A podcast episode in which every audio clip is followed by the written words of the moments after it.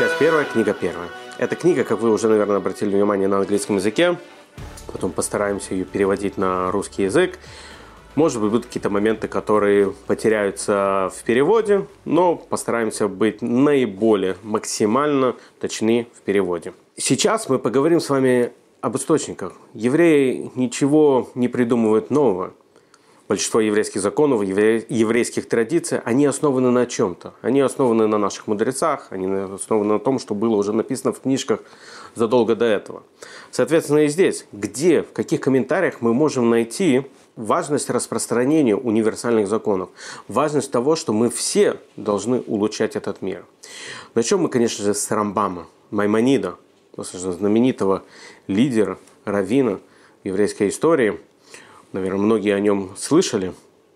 Мы больше поговорим о нем в следующих главах. Это будет личный пример его, который был виден. Но тем не менее, Рамбам пишет следующую вещь. «Люби Господа Бога твоего». Наши мудрецы объясняют, что такое любить кого-то. Любить Господа Бога твоего. Во-первых, это имеет отношение ко всему человечеству. Не какая-то группа людей, не какая-то часть людей. Все, человечество должно любить Господа Бога твоего. Теперь, что такое любить? Когда человек поистине что-то любит, он готов с этим делиться, он хочет этим делиться. Последний фильм, который вы посмотрели, который вам очень сильно понравился. Я уверен, многие из вас пересылали название этого фильма своим друзьям, книгу, которую вы прочитали. Или, может, просто какая-то смешная гифка, которую вы получили. Достаточно часто люди делятся, пересылают ее всем знакомым. Некоторых это иногда, может быть, это бесит, но тем не менее, нам это понравилось, мы хотим с этим делиться всем. Может, даже тот же чай – последний, который мы попробовали, который нам понравился, мы расскажем о нем большинству наших друзей. Точно так же и здесь. Люби Господа Бога твоего. Когда мы любим Бога, когда мы любим божественность по-настоящему, когда мы находим смысл в нашей жизни, разумеется, этим мы тоже захотим поделиться со всеми нашими друзьями. Это и есть, по мнению комментаторов, то, что и говорит Рамбам. Люби Господа Бога твоего. Еще один достаточно знаменитый раввин, достаточно знаменитый мудрец еврейского народа, Раби Акива. Что он говорит? Он говорит, что человек создан по образу Бога. Что имеется в виду по образу Бога? Такие же уши, такой же нос? Не совсем. Он создан с теми же качествами, которые есть у Всевышнего. Это щедрость, милосердие, любовь и забота ко всем людям. Ко всем людям одинаково. Из этого тоже комментаторы учат того, что мы должны относиться к каждому человеку. Каждый из нас должен смотреть на другого человека как подобие Всевышнего, как часть того, что приятно нам. Возвращаясь к комментарию Рамбама «Люби Господа Бога твоего», когда человек любит кого-то по-настоящему, он любит все, что связано с этим человеком. Он когда мы любим кого-то по-настоящему, мы не говорим, ну, вот это мне в нем нравится, а вот это я бы поменял. Когда мы истинно любим другого человека, мы любим все, что касается его, и все, что важно его, важно для нас.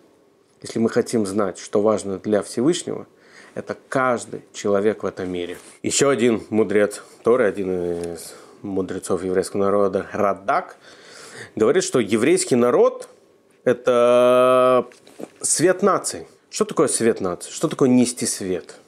Солнце, оно не греет только себя, оно не светит только для себя.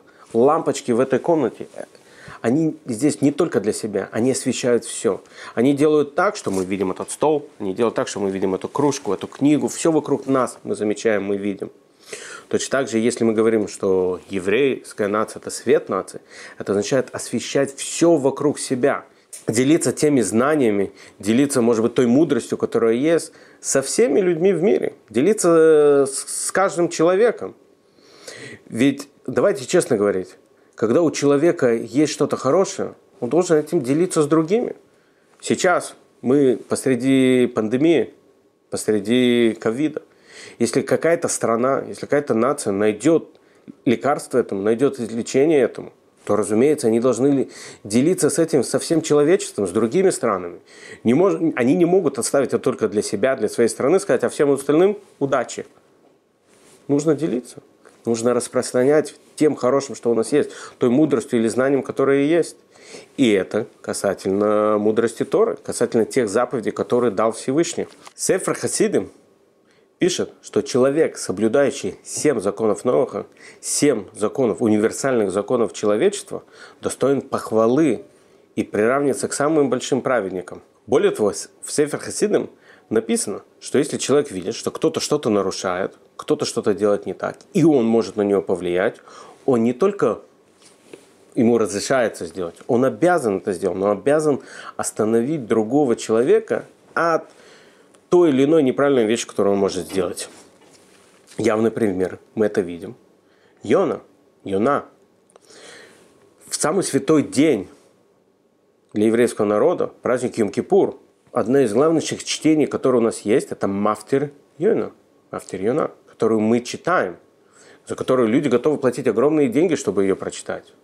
Что делал Йона? Что он должен был делать? Всевышний послал его в Нинве, в город, совсем не связанные с евреем или с Израилем, для того, чтобы они раскаялись, для того, чтобы они сделали то, что называется на иврите чува, исправить свои поступки. То есть, другими словами, любой человек, который может помочь другому человеку, он обязан это сделать. Если он может остановить его от проступка, если он может остановить его от какого-то плохого дела, то он обязан это сделать. Балатурим объясняет, то что 10 заповедей, которые были даны на горе Синай, в этих изречениях 10 заповедей есть 620 букв. Почему 620 букв? 613 из них это относится к 613 заповедям, которые были даны еврейскому народу, и 7 универсальных заповедей, которые даны всему человечеству. Соответственно, 613 плюс 7 равняется 620. На этом мы заканчиваем с вами первую часть в первой главе. Сегодня мы с вами посмотрели первые источники. Мы поняли, что говорят еврейские мудрецы, великие раввины, о важности деления мудрости, знания со всем миром. До встречи во второй части.